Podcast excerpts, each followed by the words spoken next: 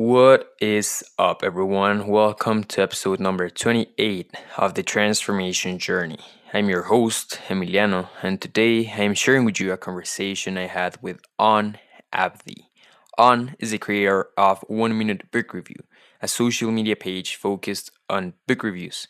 He is the founder and editor in chief of Book Talk Today, a magazine and podcast for readers by readers. In today's conversation, On and I talk about many topics, going from productivity and being a content creator to finding similarities between philosophies and being self aware for transformation. Remember that by the end of this episode, I will be sharing with you my key lessons, so make sure you stay until the end. I really enjoyed talking with On, and I hope you enjoy and find this episode valuable too. And just before starting, I'd love to invite you to share in your Instagram story that you are listening to this app so more lives can receive the value. Remember to tag me as at the dot transformation journey and I will repost it for you. That being said, get prepared to enjoy episode 28 with On Abdi.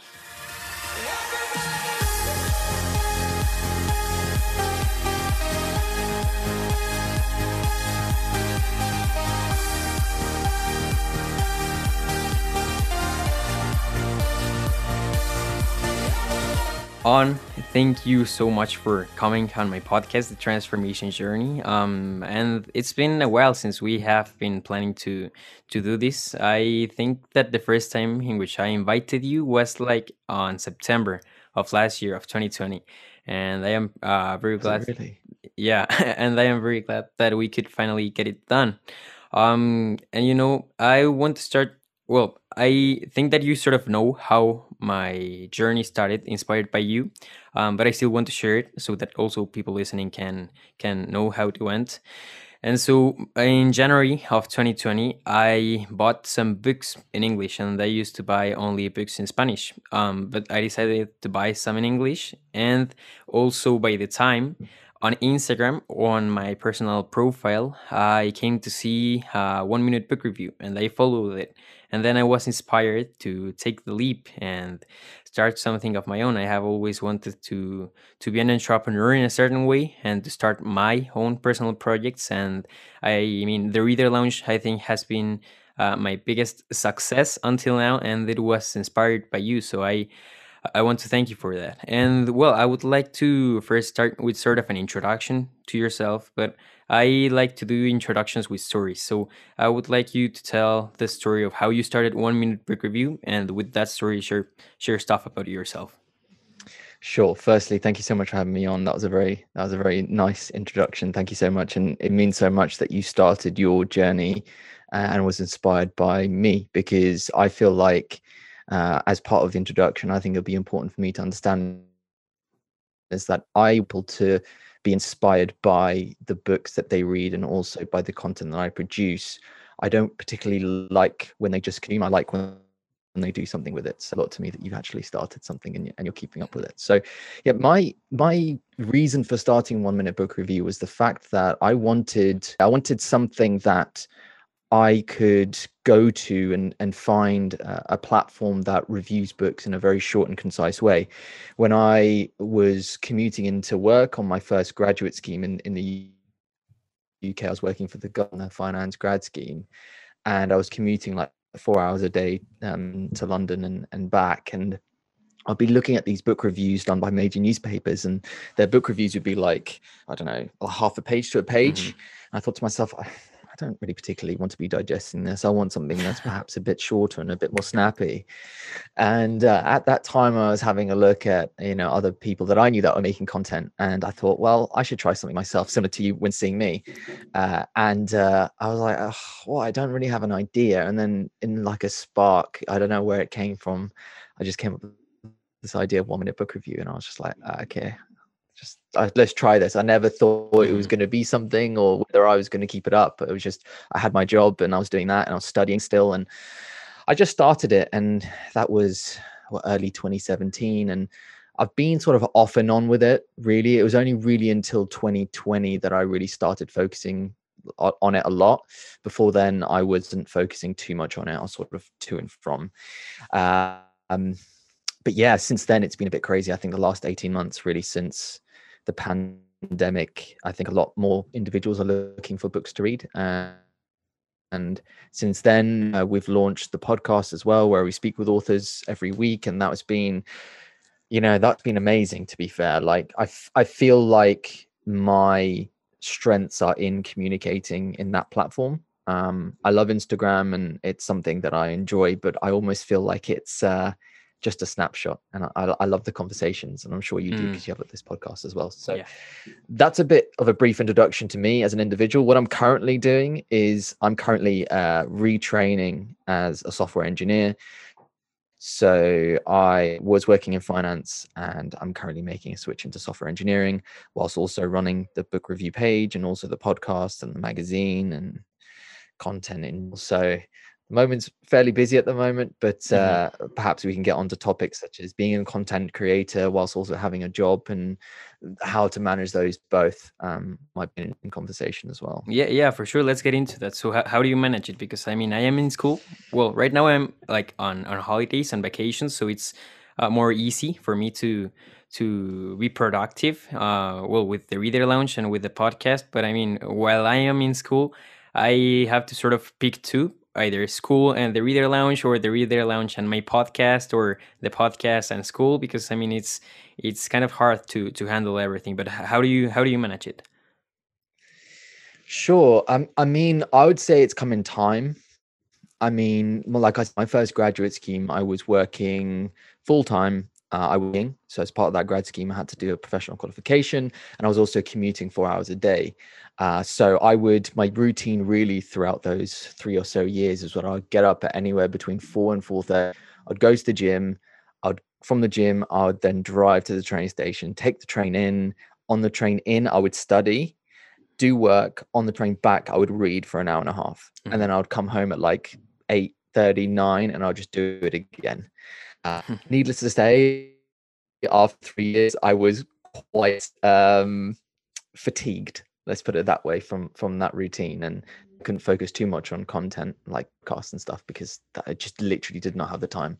Mm-hmm. So at the moment, I would say because I'm working from home and I'm retraining stuff a bit more extra time. It goes back to the thing about when you read these productivity books and when you read these nonfiction, are you actually taking anything from it? Because the reason why I read these books is so it can help me to do the things that I want to do. I don't mm-hmm. read them for the sake of reading them.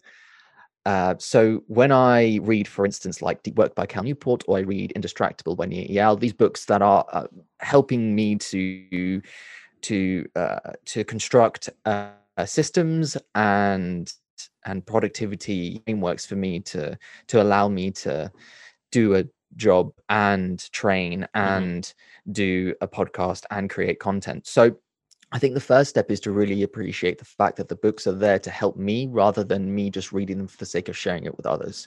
Because mm-hmm. really selfishly, Emiliano, I read for myself and content's just there because I feel like people should read them too. I don't share them for the sake of sharing them to get attention for me because I don't particularly I don't I don't need attention for me as an individual. That's just the way I am. I'm just like, well, this book is cool. I liked it. You should read it too. And these are the yeah. reasons why. so that's my approach. It's never been like, look at me. I read all these books and I'm amazing because um, that's just not why I do it. That's that's why I don't particularly want to be an influencer as well. Mm-hmm. That's also why I've maintained a job throughout all this because that's not my goal to be a influencer and do it full time. Um, not what I'm going for it. So yeah, that's really how I manage it. It's okay. What are the critical things that I need to do? Okay, I need to have a job.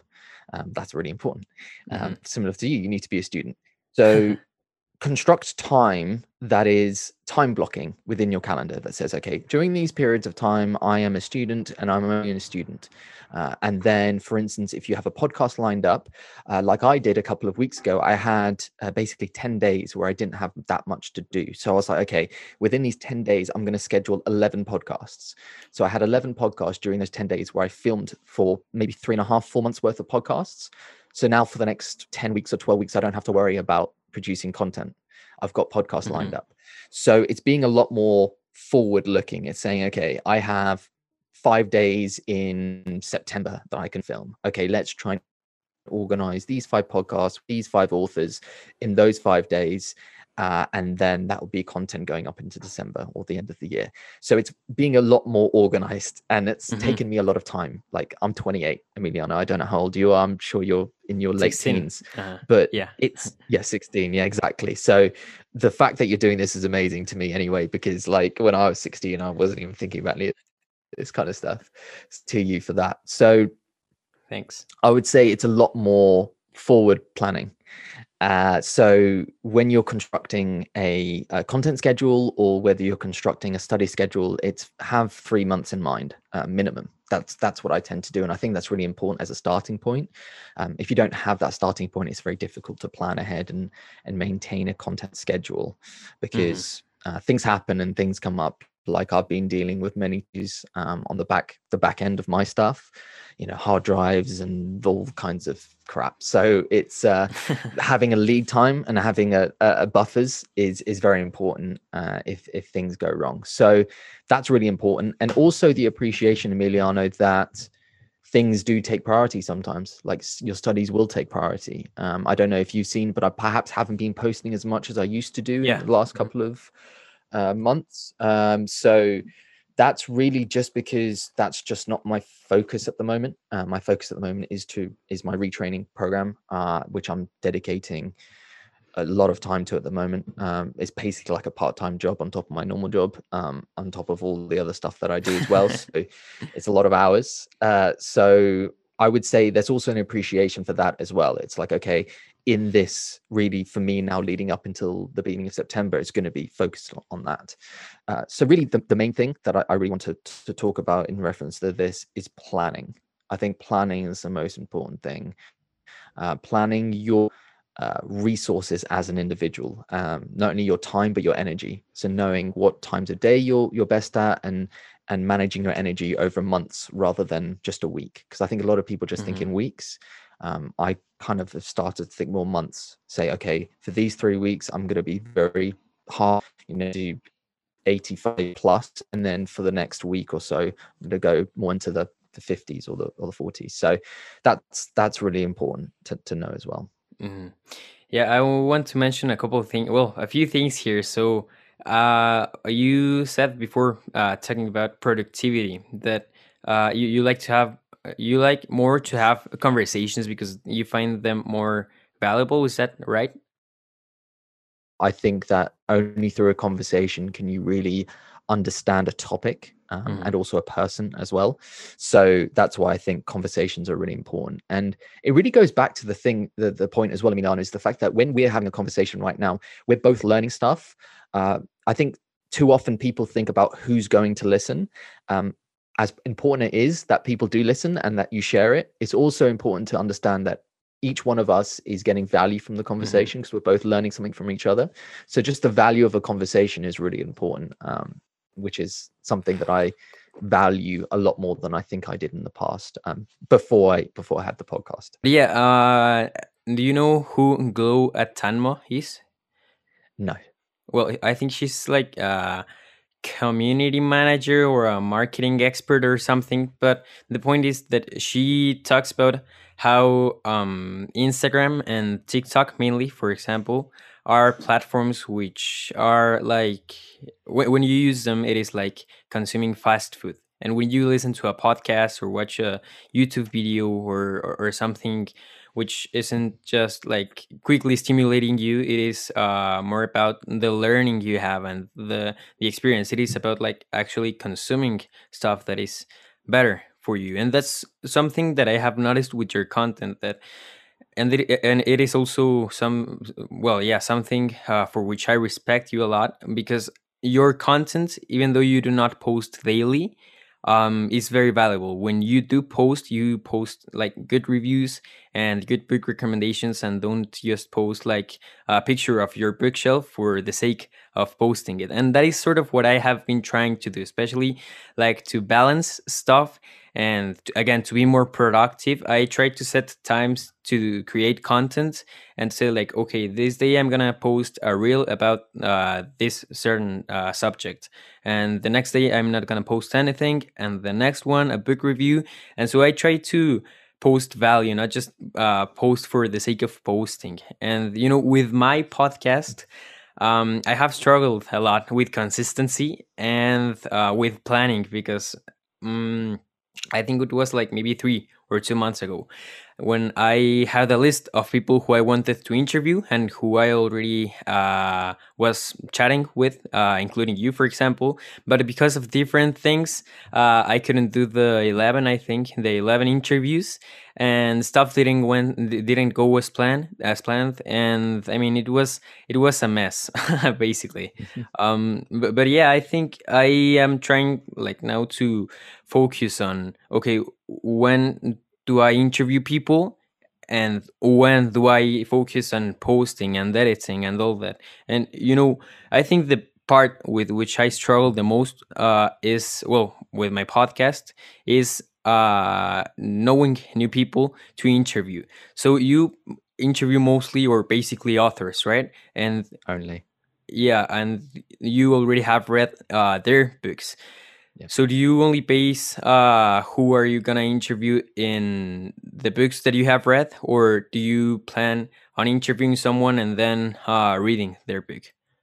So at the moment, I'm very fortunate because there's a couple of publishers that send me free books. So both mm-hmm. Penguin and Bloomsbury, um, who are both in the UK, so they send me books, and I know the marketing managers now personally. So if there's a book, for instance, that's coming out in September, then they'll send me the book um, as you can see, I've got like a stack yeah. here. That's the, the books that they've sent me. So I'm very fortunate, really, Emiliano. I, I can't believe it. it's only really been a year since I've focused on it. And uh, in a year, it seems like I've just, you know, interviewed some amazing people and got sent some really cool books. So that's one part of it is they sent me books and they say, okay, look, um, that uh, post it kind of thing and we'll arrange for the authors to come on the podcast so it's really he- helpful for me because it's content it's mm-hmm. content for the one minute book review channel because then I can post a picture and share it. And there's also content for my YouTube channel because then I can make a personal YouTube video about it. And then it's also a podcast. So it's also an hour. So like the way I think about it now is like an ecosystem. So do you know how Apple has mm. the ecosystem? I think about myself as the ecosystem. So I've got I've got nice. myself, I've got myself um, as the brand, let's say. I've got my own YouTube channel. Uh, I have my newsletter kind of thing. Uh, but I also have one minute book review, which is like book reviews and photos but I also have a podcast, which is like long form. So my thing is like, I want the short, I want the medium, and I want the long. Mm-hmm. I want mm-hmm. like everything. I want photos, I want clips, I want long form. I just want everything to come come under like a, a triangle um, of me uh-huh. uh, without sounding really egotistical.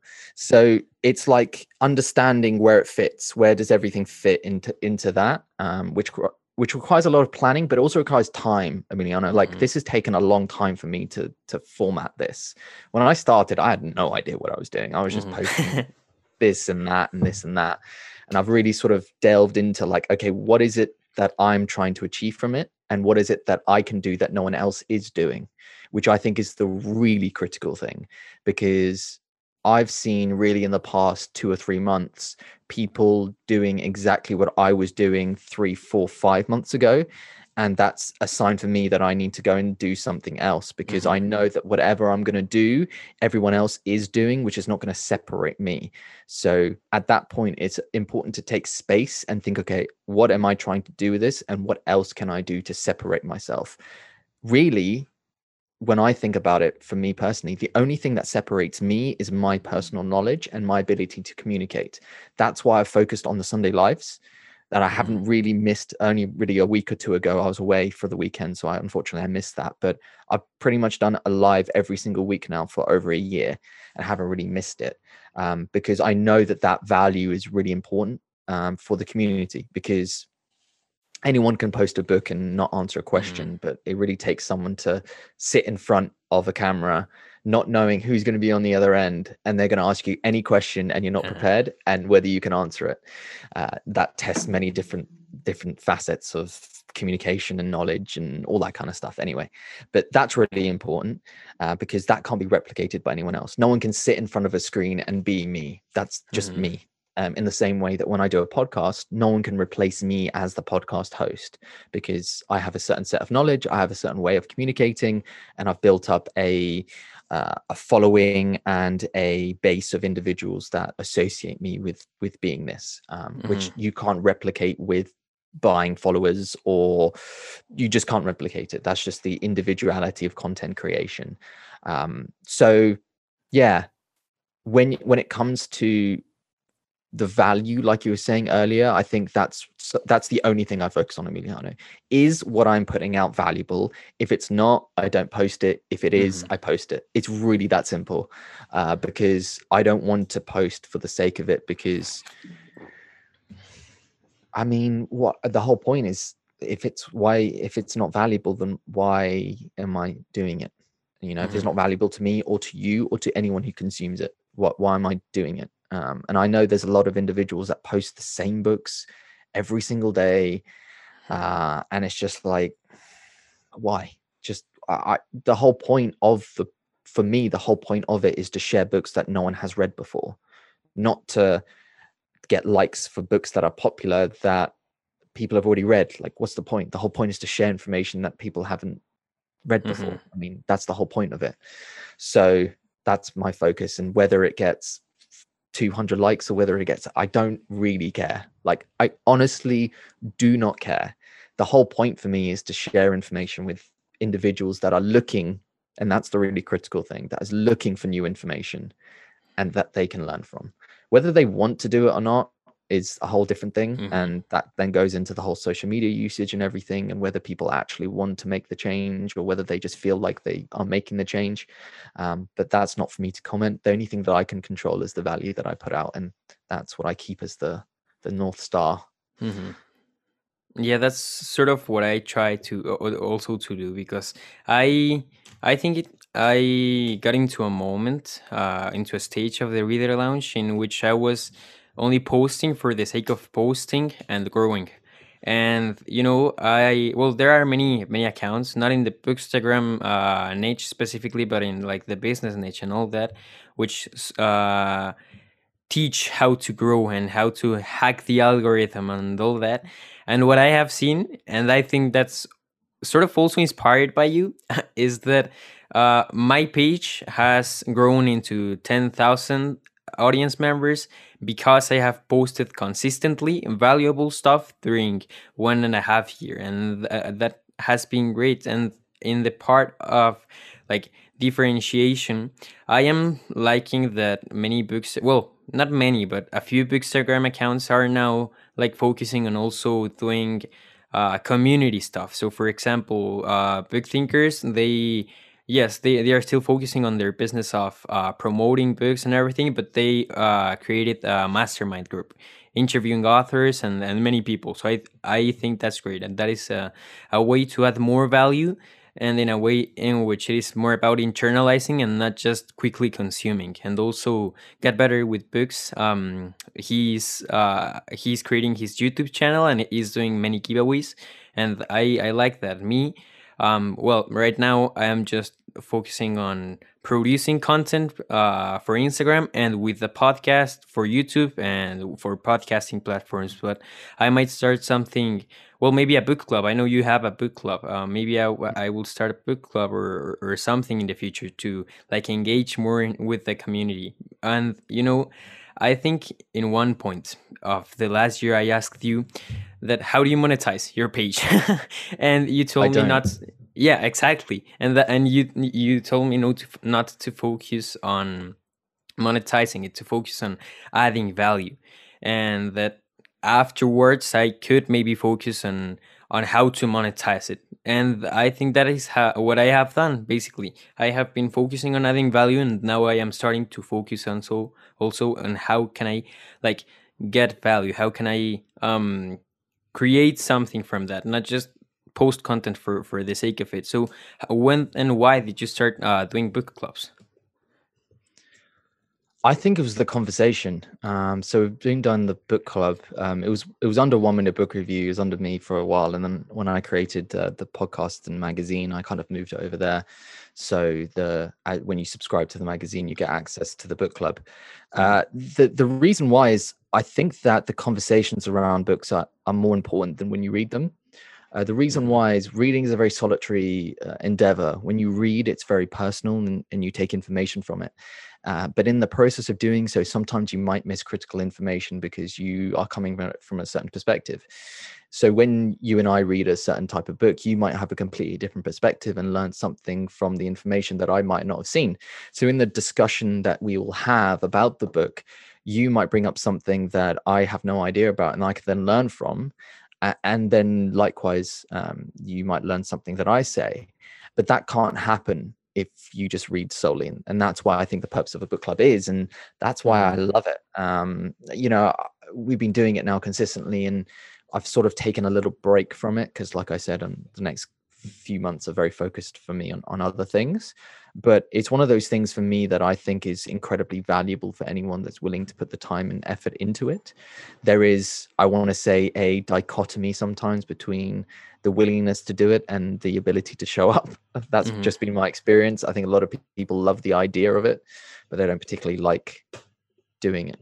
Um, so that sometimes can be a bit challenging when you've got a book club and you have seven eight people signed up and just like two turn up just because they have mm. like late showing so that's a bit difficult. So yeah i mean a book club is a book club at the end of the day and i think the thing to really understand is like with a book club what is the aim of it? Is it just to discuss the book itself or is it to discuss the ideas around the book? Is it to have a discussion about the principles the ideas or is it more personal experience? So i would say my experience has been if i was to do it again i would probably try and understand uh, what the frequency of the book club would want to be um, and get that nailed down and also understand who and the types of people that you'd like to, to get on um, I think being selective is very important from my mm-hmm. experience mm-hmm. because uh, I've had some individuals that I perhaps should have vetted before.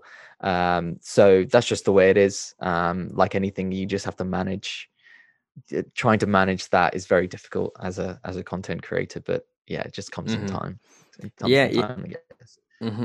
In in January, I created a book club. I mean, it was a free book club um, because it was the anniversary of the Reader Lounge, and like maybe thirty people uh, registered to to participate in it. But then only like six people showed up. But those six people uh, were like I would say wise people. We had a, a, great conversation, and with three of them, I have developed. Well, actually, with four, with all of them, I have developed a like a good connection, a, a connection yeah. that even though I, I, I do not know them like physically, it it is like great to have them as a as a friend, uh, yeah, as friends and as people I can talk to. But I I actually am looking for ways to yeah to monetize the reader lounge because I want to start to learn a little about to, to gain experience about like having an actual business so that in the future I can like know more. But still, I want to focus like on the part of adding value. And I ha- have uh, people reached out to you um, asking if you could post in your story if people needed an e-reader like Kindle or something. If I told you how many messages I get a day, a day Emiliano, you'd probably laugh but I reject every single one. I haven't done one paid promotion. I haven't done one paid story. I haven't done one paid post mm-hmm. ever on my page, and I don't particularly plan to. Uh, when it comes to the business side of this content creation, I think it's really important to understand what your goal with it is. Uh, like my goal isn't to, like I said before, my goal is not to be a in that space. There's other individuals in the bookstagram world that promote all types of books. They don't particularly care what type of book it is. They'll just mm-hmm. post it because they know they're getting paid for it. That's not what I do. That's just mm-hmm. that's not me because the whole point for me is like and the, and this is really interesting about the point of integrity because any book that you post is a reflection upon yourself. It's not just something that you get paid for or that you advocate for. Anything that you post is a um what's the best word is an indication of who you are as an individual so i take that very seriously i don't want to post a book that i don't particularly reflect my mm-hmm. personality or who i am as an individual because that doesn't reflect upon me very well um, so that's why i don't do paid promotions because most of the books that get sent to me are just complete rubbish. So I don't want to. don't want to do it. Like I just, and that's me being honest, Emiliano. My goal, like I said, is not to be a quote unquote influencer. I still have a job. I I have other goals when it comes to my career that's not related to this. Uh, I, for instance, like I said, I'm retraining to be a software engineer. I want to build apps. I want to work in companies that are building applications so that I can do that as a career. Um, because I feel like that will give me more of a chance to be um, financially um, successful than if I was just to do this. Mm-hmm. Like, and and I feel like it's more picking up the pennies for let's say doing promotions. If someone was to pay me fifty pounds for a book, um, it's like okay, they pay me fifty pounds, but it's like that doesn't reflect upon me very well. Mm-hmm. So it's sort of that long term, short term mindset. Um, I had someone who wanted me to promote their book, and they were going to give me, I think, like 150 pounds or something. Um, fairly low, I would consider, uh, for a reflection upon me as an individual, because I hold my self-esteem quite high. Um, not in an egotistical way just more out of self-respect. And i read mm-hmm. the book and it was total rubbish. Like i was just like i'm this is going nowhere close to my name. Uh, and so i just rejected it. And some people say oh it doesn't matter. Like i get the money.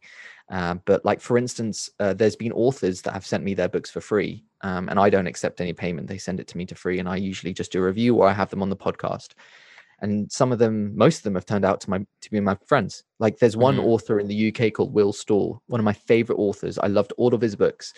He's now a friend of mine and he's got a new book coming out in september which he sent me which is here. Doesn't even have a cover on it. It's a pre-published version. And he sent me the book to let me know my thoughts and he's coming on the podcast in september.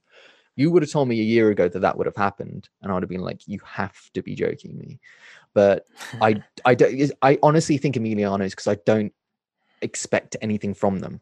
Like I don't say to them, look, only, I'm only going to post your book if you pay me X amount of money, because that my goal is to create relationships with individuals. It's not just to take their money because what is what is that at the end of the day? It's not the goal of what I'm trying to do. I'm not trying to pick up the pick up the pieces of something that I don't think is, mm-hmm. is what I want to do. So I think it's important for me to caveat this is that I don't think one way is right or wrong.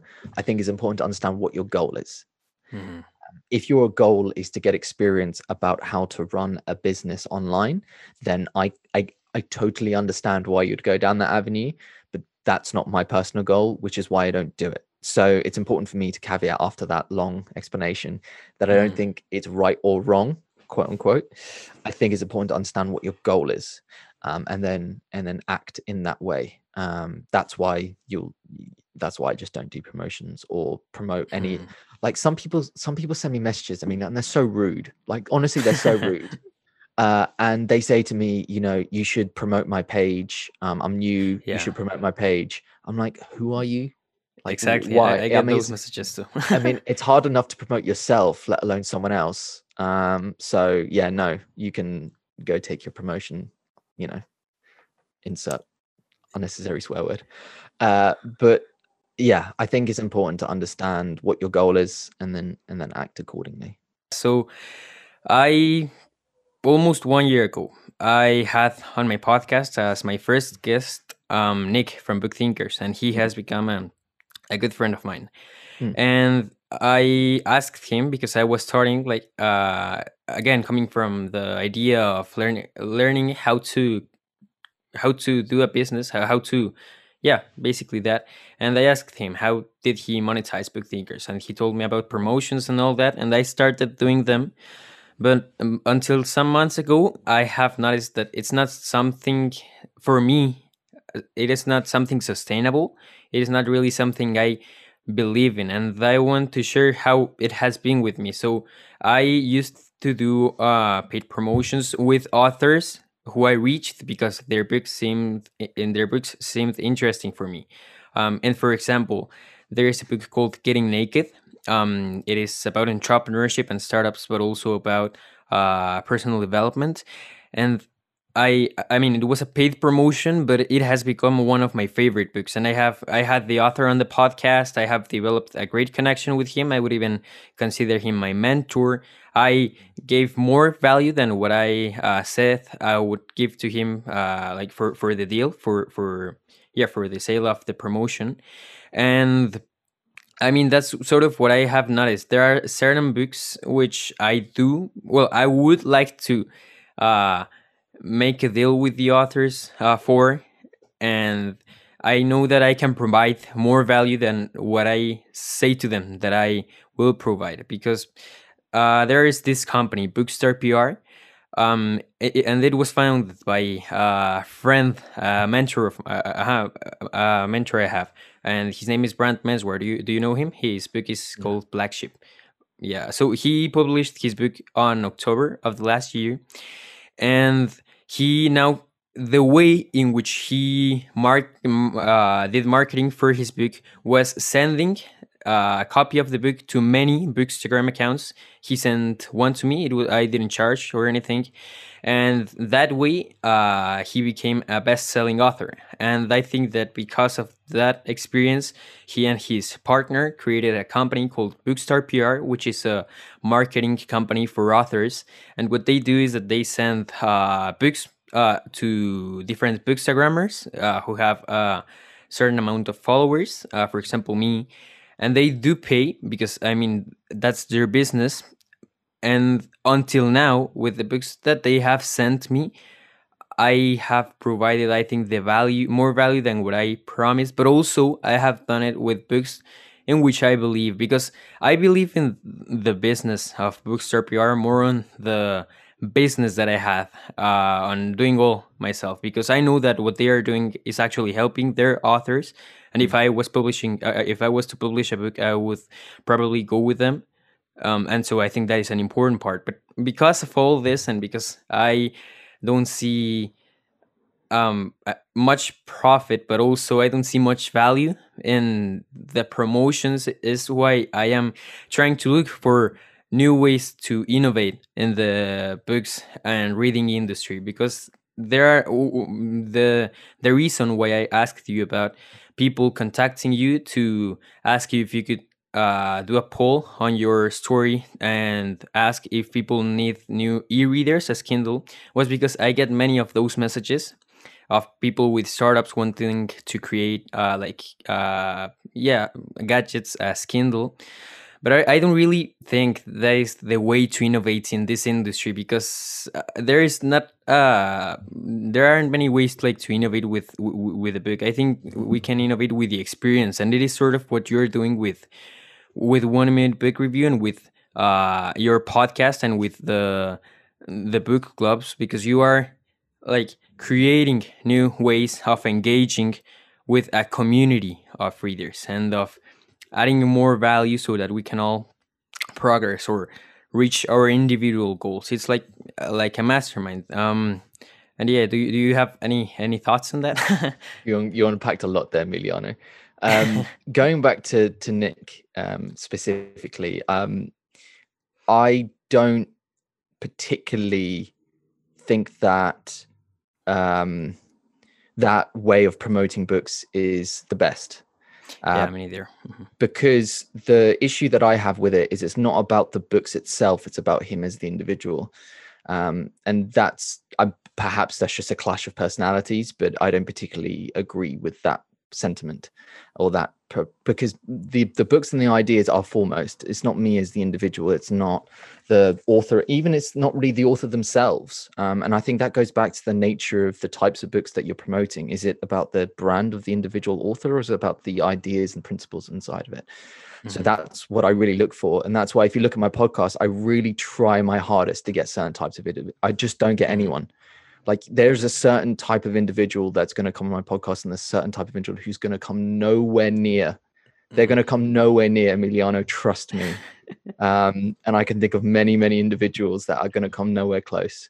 Uh, so i think that's really important to have integrity in in what your goal is and what your vision is and also to understand the time frame like i mean i want to be interviewing authors really into the future. I don't really have a time frame like I just want to be speaking with authors. And if they have a really interesting book, I want to be speaking with them, whether it lasts for five years, 10 years, 15, 20 years. I don't particularly care. Like, I, I can really see myself speaking to authors until the day that I, I pass. So I don't particularly care if it I don't yeah, I don't care if one mm-hmm. podcast gets, you know, 200 listens, another one gets 5,000. Like I these things don't particularly matter to me. That's the point I'm trying to make.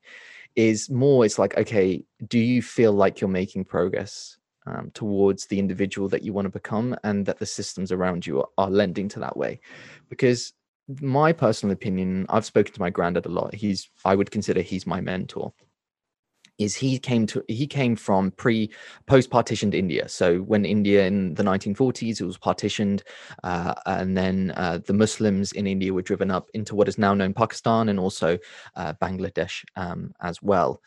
And he basically had nothing. His family was killed, and then he basically got educated. He he became the top student in his school, got a scholarship to the to the UK, did a scholarship here, moved to Saudi Arabia. You know, did very well entrepreneur business. Mm-hmm. And he always says to me, he's like, don't chase money. He, mm-hmm. And he's like 85, 86. And he's like, just don't.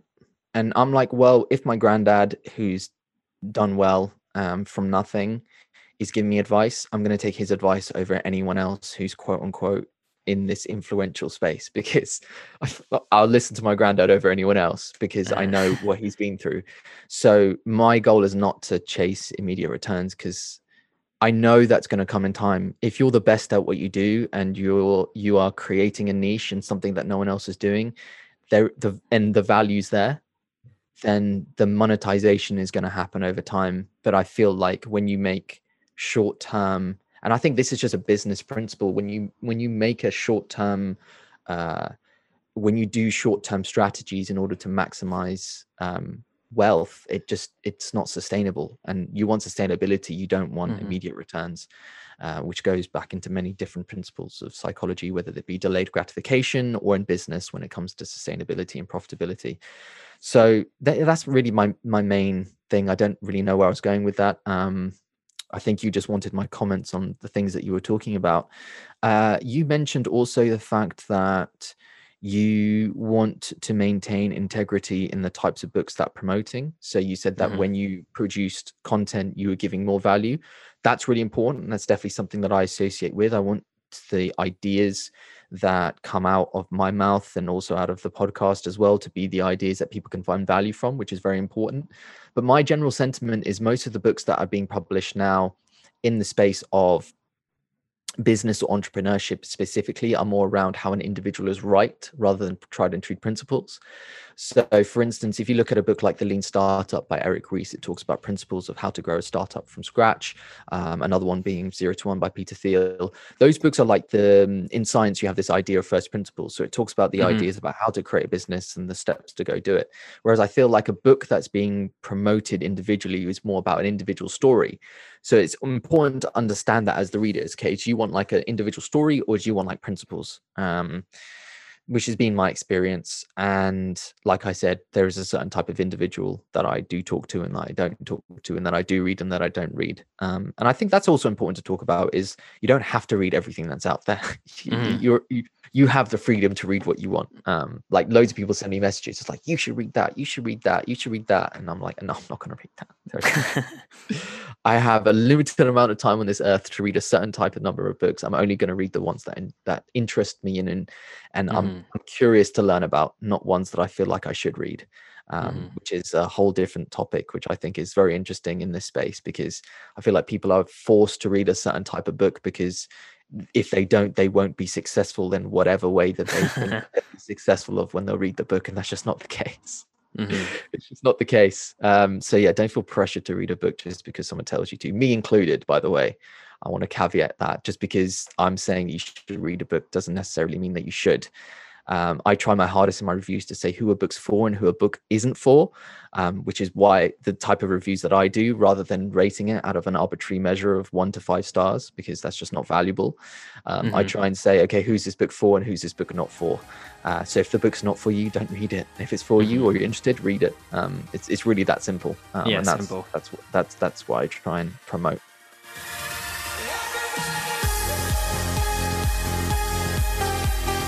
Hey everyone, it's Semi again, and this is just a quick reminder that by the end of this episode, I will be sharing with you my biggest lessons from this episode, so make sure you stay until the end.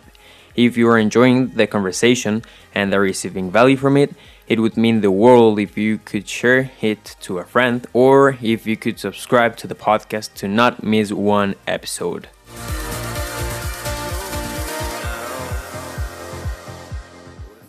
Well, I want to ask you, how do you uh, pick your next read? But I just want to mention that I, I, I don't know if I might be sounding like uh, I focus a lot on profit, but I really don't. I mean, I do focus like on uh, starting to to have an income and to have profit and all of that. But I I like business because I like business. I I have been enjoying or dreaming about becoming an entrepreneur since I was like nine years old, and I think I was mostly influenced by my dad. Um, but I mean, I, I, look at someone like Richard Branson, and I, I admire him a lot. He started uh, being an entrepreneur uh, around my age, and I like what he does. He does provide value. He has fun. I mean, these things sort of inspire me. I like to read yeah. business books because I like to I, I like the process of creating something of value and uh, trying it and testing it and seeing if it will if it will be successful or not. And that's sure. why I, I also want to focus on business, like not to because one thing is just to add value and another to add value through a business. And I think I prefer more like adding value through a business but not, not for the sake of money but like for the sake of the experience which is cool. um, but sure. yeah. So, so, so uh, on that point, my experience is is like from from someone who I did a graduate scheme where I studied finance, so it was a finance grad scheme. So I worked in government departments and I learned about how they manage money and and that kind of stuff. And I've done some different roles, whether they be business analyst or finance analyst. My experience as being Emiliano is your own individual experience is really important when running a business but it's also important to see how other people do it and to be within the frame of on the ground in the ground seeing mm. how other people run a business um, because you also understand how not to do it which has been my experience a lot. You see how someone's doing you're like wait.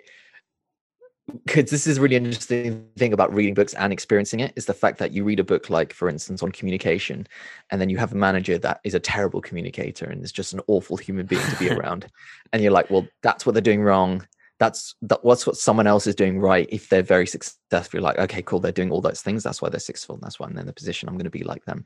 Um, but i'm personally like i'm not in a particular rush um, to be um, you know i create content i create value similar to the way you do but i think that i'm no in no particular rush to then make it into like a thing if that makes sense. Mm-hmm. Like my focus as an individual is how do I can I create and acquire skills that no one else can, and then put the skills together.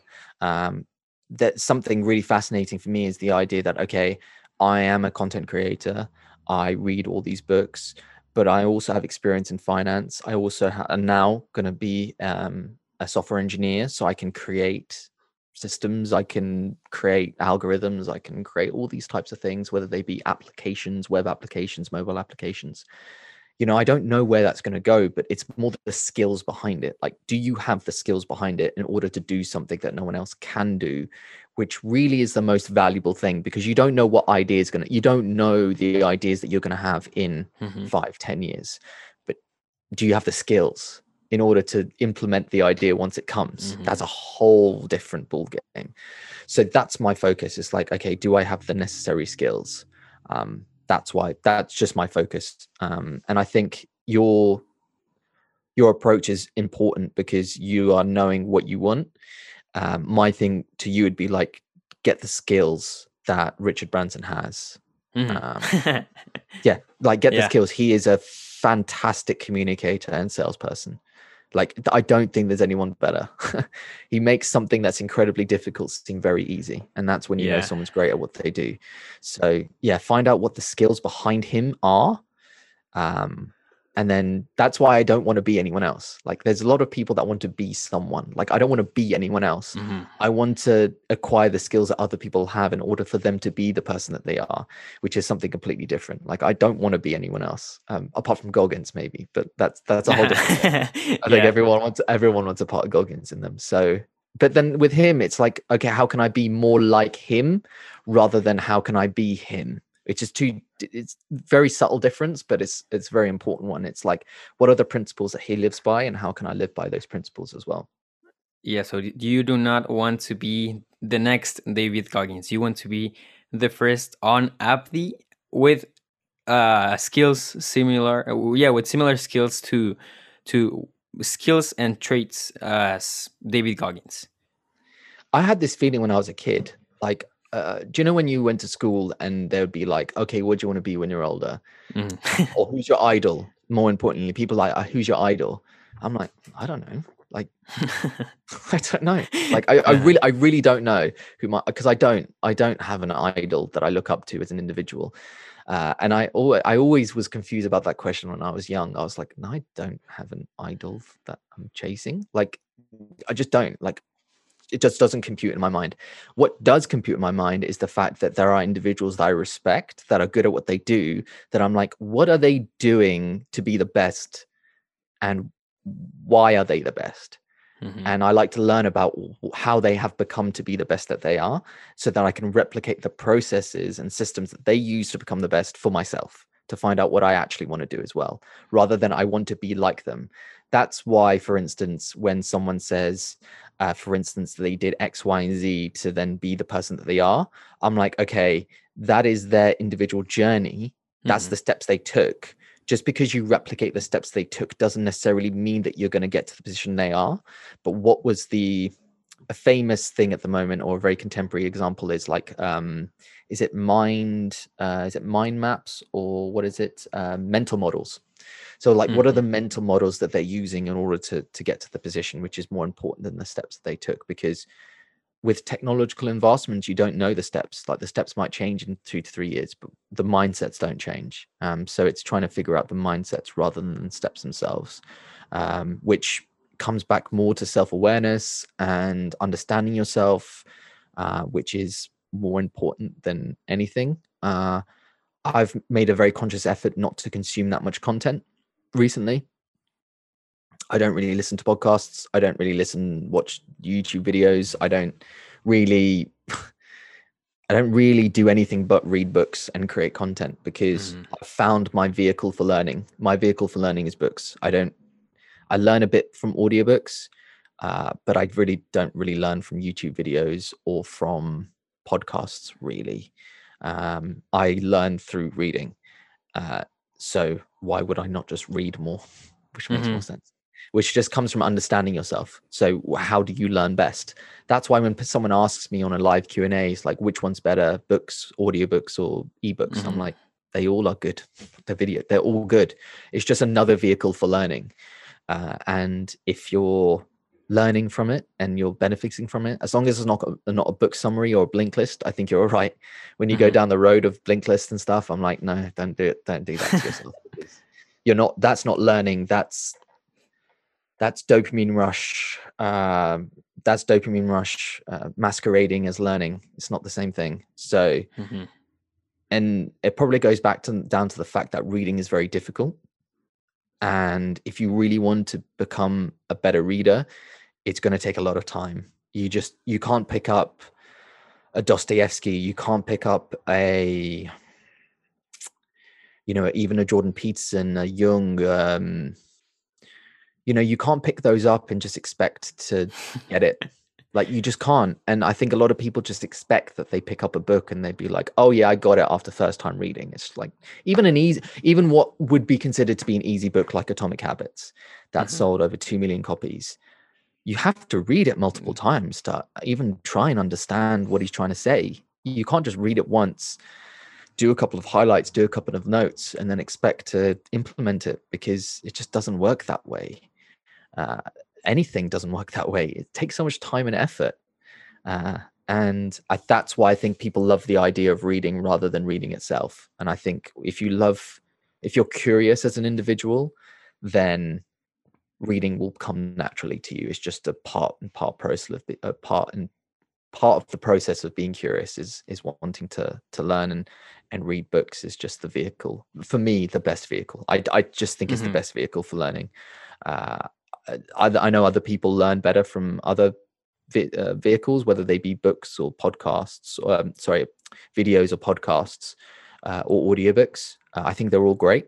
Uh, I don't think one's better than the other, but mine is physical copies. I mm-hmm. I, I just can't replicate what I can learn from a book from anything else. Yeah, me either. I think that the two sources from which I get the most value, as in learning, are yeah, books and podcasts. I do listen to a lot of podcasts. And about what you said, uh, you know, about reading books and hoping to get all the information in the first time, in the first time reading it, I read Meditations by Marcus Aurelius uh, last year on November. I thought, I think, and I thought because it is not a very big book i thought that i would read it like in a week or something but it took me like maybe eh, one month and a half or something because it's really information you have to reflect and to digest it's not it is not something you you just read and get in the in the first time even with atomic habits i have read it twice and i think that like on the actual application of what i read on actually taking action um, I have just been able to to to apply one principle, which is the the idea of identity. Yeah, and mo- mostly that principle. Um, but there are yeah many books, uh, many easy reads which aren't that easy.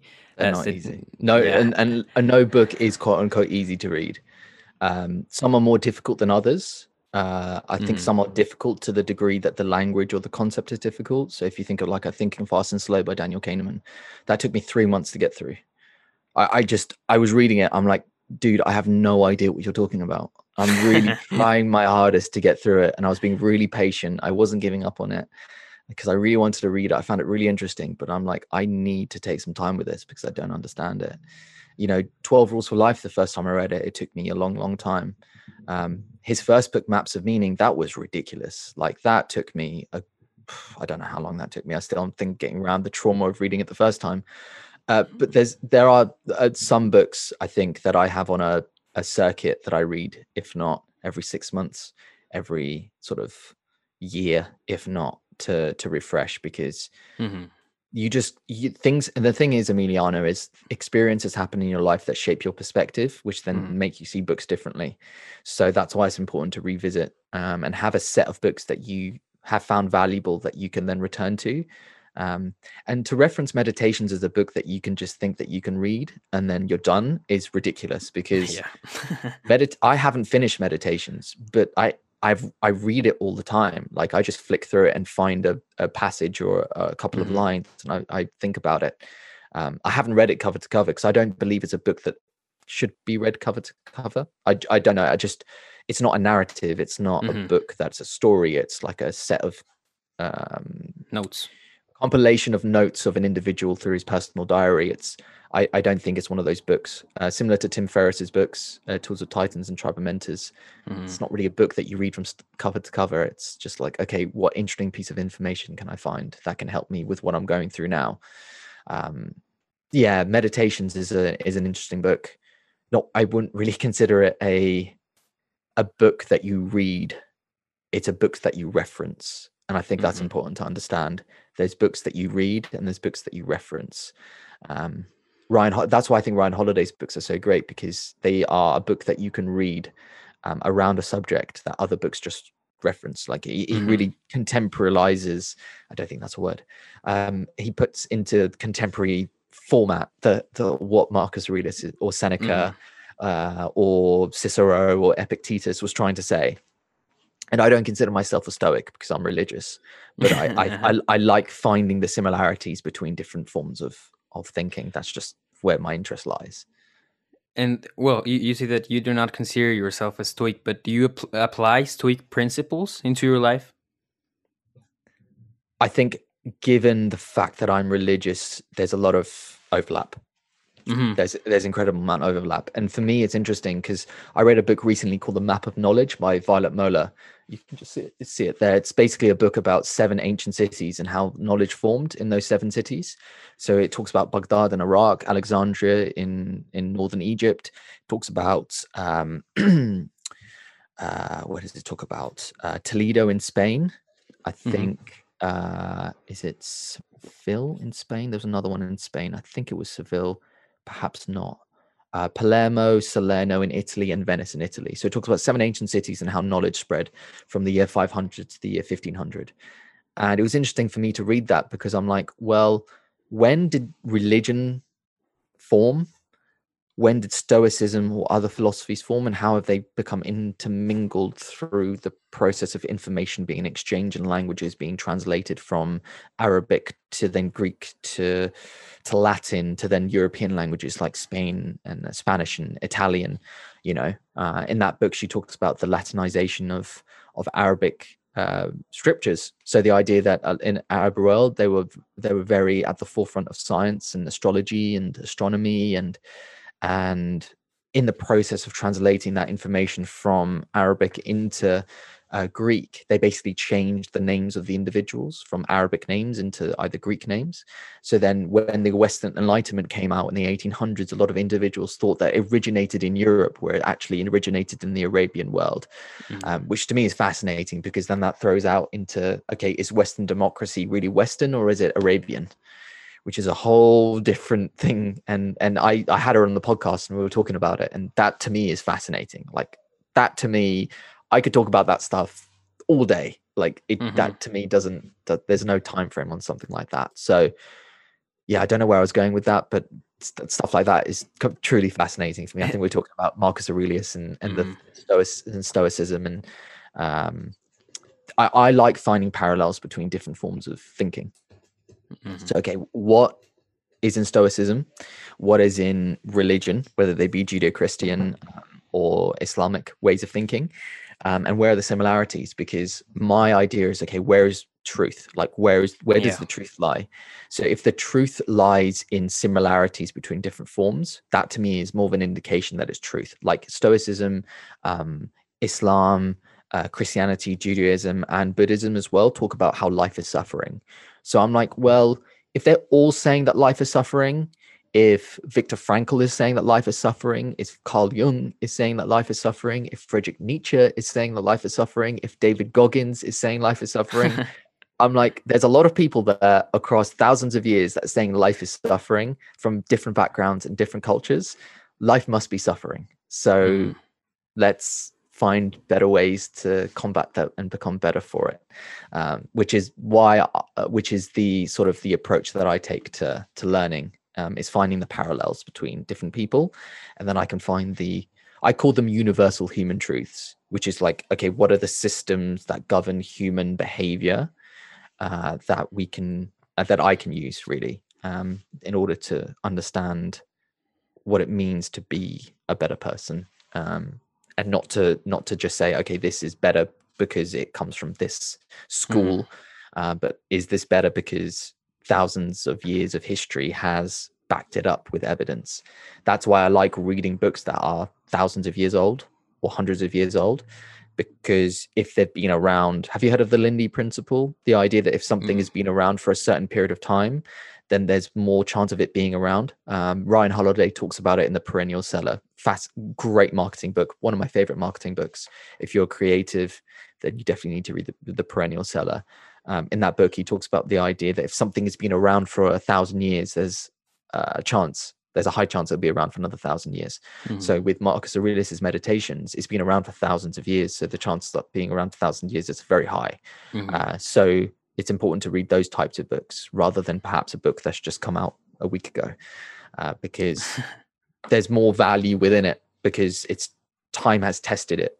Uh, and my focus really over the last couple of months is switching away from books that have been written immediately in the last few months to then try for personal reasons not for promotion reasons uh, to to understand things differently in a different perspective which i think as a reader as a curious reader i think it's incumbent upon you to understand every single book that's being published now is a reference to what's come before mm-hmm.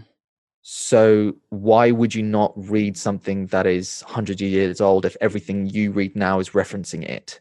Mm-hmm. Like what is the source? Like what what is the source of all the things that are being published? That to me is like okay, where are the groundbreaking books?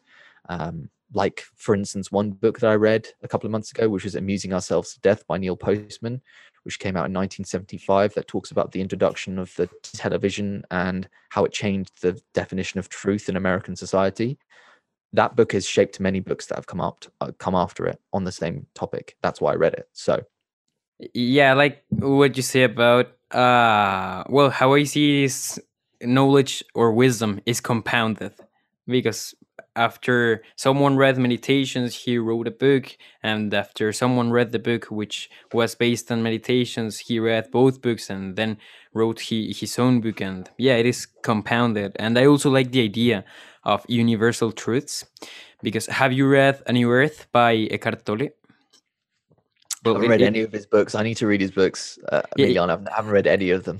Yeah, I would suggest uh, A New Earth. Um, and in there, one of the things he talks about is that beliefs are not the truth, but beliefs point to the truth. And I think it's sort of yes. uh, what you're saying when uh, philosophies overlap, when the beliefs of those philosophies overlap, it's probably because that's the truth. And well, I want to ask three brief more things before wrapping up. And sure. the first one is something I am curious about, which you talked about, and it is um, suffering. So, what has been like your uh, what have what have been your learnings around life is suffering, or how do you personally see that?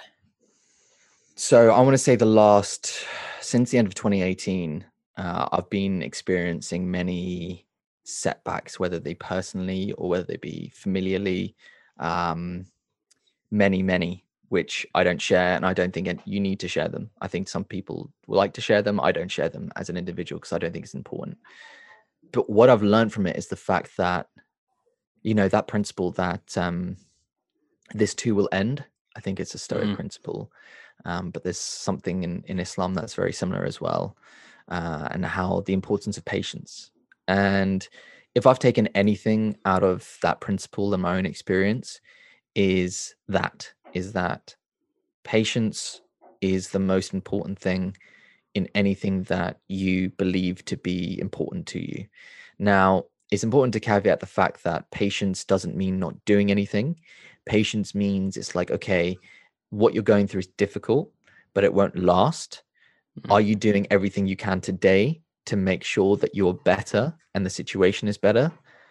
But you're not sacrificing any personal principles along the way that is very important to me because you can easily sacrifice personal principles to get out of a situation, but then you end up being a person that you don't want to be.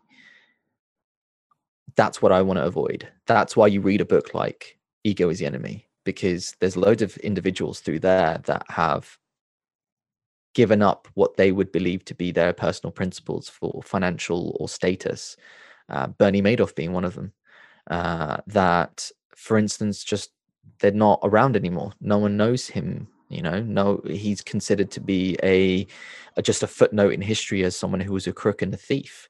So don't sacrifice personal principles for any type of gain, whether it be financial or otherwise. I think people think that success is just financial, but I think some people forego what other people would do for power and status. Um, so know what your vice is. I think that's very important. Know what your vice is. If your vice is money, be aware of that if your vice mm-hmm. is status and power and and putting one up over someone else know that you need to know yourself and and and where who you are as an individual um, know that and be patient in the knowledge that it won't last but also make a daily commitment to be better than you were the previous day because that's the only way that you're going to get out of the situation and also have knowledge that there's always going to be something that you're fighting against. There's always going to be something. And i think having that knowledge is very important. Going back to that concept of life is suffering. Every day you get up there's always there's always something. There's always going to be something. And i think something that i've learned is i was naive previously to the fact that a lot of people that i would consider to be successful and i know there's many ways to define that have everything worked out and the moment I realized that no one has anything worked out, and even the ones that you respect the most, sometimes are just winging it to the best degree. And when you know that, I think it gives a lot more perspective on your own personal suffering and that you can get more perspective on what you're trying to achieve and have a bit more of a longer time frame. Uh, and then that sort of sets you up a bit better and, and gives you a bit more contentment in the short term. Mm-hmm. I heard about the idea of this tool passed in in a new earth, and and I like it. I I relate patience with uh, presence, and mm. even right now, enjoying this conversation, or in a moment in which I am stressed, or in a moment in which uh, I am in danger or anything, it's like this tool pass, and I bring presence, and I even sort of enjoy most moments, and that is something that I learned from from a new earth. Oh, uh-huh. And I would also say something to add on to that is the fact that understand what you can and can't control. If there's something you can control, then make sure you're doing everything to solve it. If there's something you can't control, then don't worry about it. There's no point worrying about it. I think a lot a lot of time people get stressed because they focus on things that they can't control and they focus all the time or intention on it. But really there's only a couple of things that you can really control um, mm. on a mm. daily basis.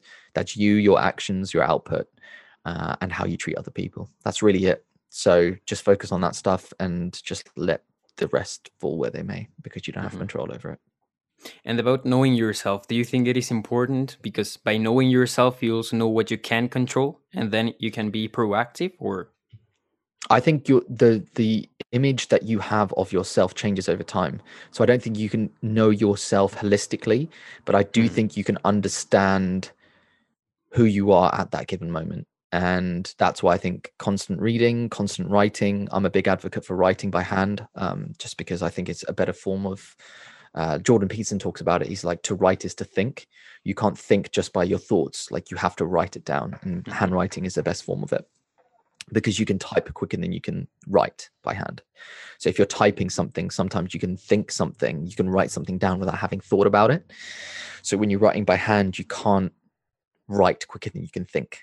So by writing by hand, you're more clear in what you're trying to say, which is something that I've tried to try to do uh, a lot more. Is actually write by hand, whether it be blogs or thoughts or content ideas. Um, do everything by hand um, with a fountain pen.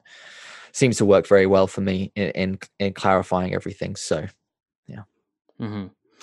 And well, my last question before my last question mm-hmm. is yeah uh, we have talked about like which books you, you read but i would just like to know how do you actually apply books and avoid falling into the trap of just reading for the sake of reading and then even feeling bad because you have read about feeling good or i, I don't know if you uh, get what, what i mean I don't. I didn't understand that last bit, but I understood what you said before that. Um, I I choose books that only interest me. Um, so if there's something that I can learn from it, whether it be a, a so there's two real reasons why I read a book.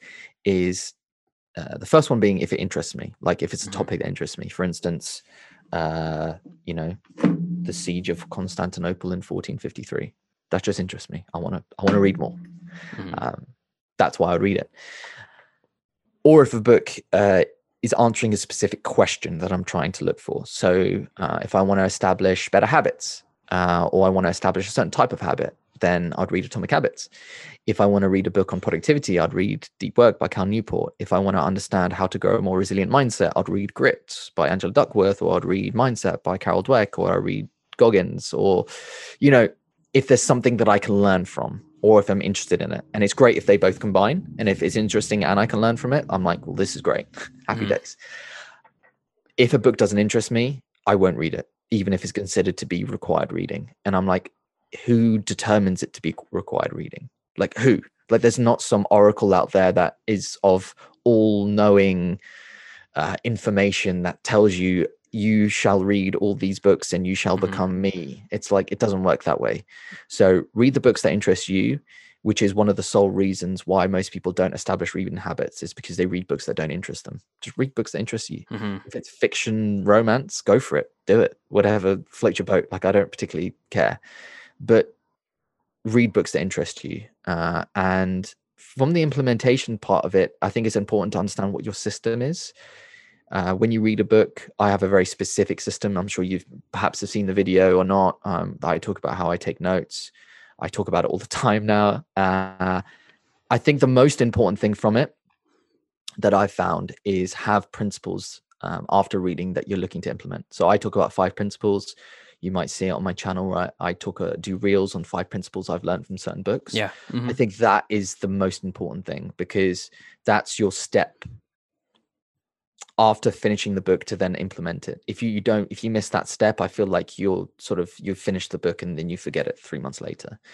I think you really need to condense what you want to take away from the book into principles um, so that you can remember the book and the principles inside of it, but that you can also implement into a routine. Uh, for instance, you said with Atomic Habits, for you, it was identity level change, which I, it's really important. Uh, for me, it was environmental design. So, how can you design your environment to, to best suit the goals that you're trying to achieve, whether that be setting up your gym equipment or uh, putting your notebook on your table before you go to sleep? You know things like that is really important. So yeah that's really it i think on, on that point when it comes to choosing books. I think it's really important to understand that um yeah. Okay so principles basically and actually applying them not not just having them. Do you know what? I think uh, Ray Dalio's book Principles. Um, another book that I wouldn't say is a book that you'd read from start to finish, but a book that you can reference he ref- he recommends at the end of that book to write your own principles and i actually recommend um, that to anyone listening and something that i do as well is i have written my own document or library or whatever way you want to define it of principles that i hold by or, or ones that i, I like uh, so that's really important as well is is write them for yourself. And i think that's probably one critical thing is you have to reframe the book into your own perspective to get value from it. You can't just read it and expect mm. to get value from it. You have to take notes. You have to write about it. You have to talk about it. Uh, you just yeah you have to reframe the book into your own perspective in order to learn from it. You can't just accumulate it and then expect to remember it. Mm-hmm. i think that ryan holiday has a like a box in which he uh, collects his notes from from well his reflections from what he has read. Um, well, you know, just one last question, which is the one that I uh, always ask. And you know, my podcast is called The Transformation Journey, and I ask, how do you define transformation, and how do you approach it? Transformation is an interesting topic because I just said that the fact that you don't know who you are really and who you are changes over time. So, transformation for me is an interesting concept because I don't believe that you can truly know who the person that you are, but I do believe you can know the person that you want to become. Uh, which is that concept of identity level change that uh, James Clear talks about, but I know Jordan Peterson talks about a lot. Is have an ideal that you're trying to chase, and the ideal is not someone that is real it could be just a fictitious idea of who you want to become but always seek to become that ideal and i think that's really important is everyone has an ideal that they're trying to ch- and always have that in mind. Now that might change over time but if you're aware of who you're trying to to to be i think transformation becomes a lot easier. I think a lot of people struggle to transform when they don't have clarity on why they're doing it. Once you have clarity about why you're doing something it becomes a lot easier to transform. So my view for transformation is start at the ground level. It's like okay why are you making a change? Is it to uh, achieve this? Is it to become this? Is it just because you don't like who you are at the moment uh, which is goes back to this thing about how you should love yourself for who you are which i am a vehement opposement. I just I don't think it's the right mindset. I think at the moment a lot of individuals are saying you're fine just the way you are. I'm like, no, I'm not. I don't like who, I don't like who I am. That's why I want to become better. It's such a ridiculous mindset. Um, so yeah, transformation comes once you understand what your flaws are. Um, become friends with that. Don't hold. Don't become burdened by your flaws. Uh, be friends with it know it, um, and then find systems and processes that help you to become better. Um, and that takes time and patience, but books are your friends. So mm-hmm. make friends with those books. Great. Well, uh, you, you know, just one more thought that I just had about the thing of loving yourself. I I started to reflect upon the topic after reading The Mastery of Self by Don Miguel Ruiz Jr. And I think that loving yourself is, yeah, like accepting who you are right now, like sort of to be in peace, but also accepting that there is a part of you that can be better. So it's like, yeah, loving who you are, but it's not like, okay, I love who I am and I I stagnate. It's like I love who I am and who I am also includes who I can be. So I grow, I transform into into that identity or that's sort of how how I see to also be like in peace and fulfilled. Mm-hmm. Mm. That for me? Is that dichotomy between understanding how who you are as a person, but also who you can become. So it's understanding both those threads. I mean, I'm in the school of Mr. Goggins, unfortunately, in this in this respect. I I think that I think it's important to be self-critical of yourself at all times, and I think sometimes it can be difficult because you don't want to become self-critical and not have a system to get out of it because then you're just negative self-talk which is not important mm. which is not good or it's just it's just not it's not good what you need is negative self-talk that then transforms into positive action uh, and that's where feedback comes in from people around mm. you but also most people know what they're doing wrong um, but they're just avoiding self-awareness mm-hmm. yeah have have have a have an idea about what you're lacking in seek to fix it yeah well on Thank you for coming. Where where can people find you? Is there anything else you want to mention? Where can people not where can people not find me? God. Um, yes, you can find me on Instagram, one minute book review. You can find me on Book Talk Today, which is the podcast I do every week with uh, with authors. You can also find me on my personal YouTube channel, uh, on Abdi. I'm trying to do more stuff on my personal YouTube. And yes, I think that's all. Well, on really thank you for for coming on. It was great. I learned a lot and we'll definitely be reflecting a lot about this and trying to implement stuff um, to to the business part, to the productivity, to the to how I receive feedback and and then act um, upon that uh, reflection. And thank you for that.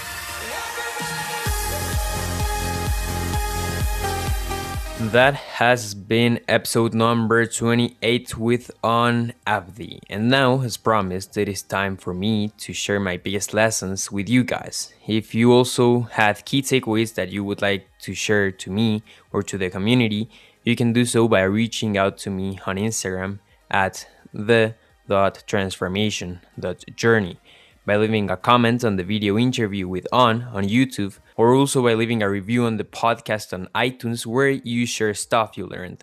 There are obviously many other ways to share, and I would love to see your creativity while sharing them to others. Getting now into my golden nuggets, number one was that conversations are a great way to immerse into topics and get to know others in ways that you would probably not do by being alone. Number two was that while creating something, ask yourself, what is the main goal and what can I do that no one else does? What can I do that makes myself stand out? That'll lead to purpose and authenticity. Number three, focus on acquiring skills that will make you thrive when an idea or an opportunity comes. Number four, something that has been around for a long time has higher probabilities of staying around for a longer time. Number five, self awareness is very important in order to be proactive. Number six, develop patience and presence. There will always be something that causes some struggle, so you might as well make the best out of it. Number seven, start with negative self talk to then transform it into positive action towards who you want to become. I'd love to know what your thoughts on this episode were. You already know where to find me, so please reach out. Thank you so much for listening until the end of this episode. As always, I hope you enjoyed and received value from it. If you want to keep enjoying and receiving value, make sure you check out recent episodes and listen to one that seems interesting to you. That was it for this time, and I am looking forward to talking to you on the next episode. Peace.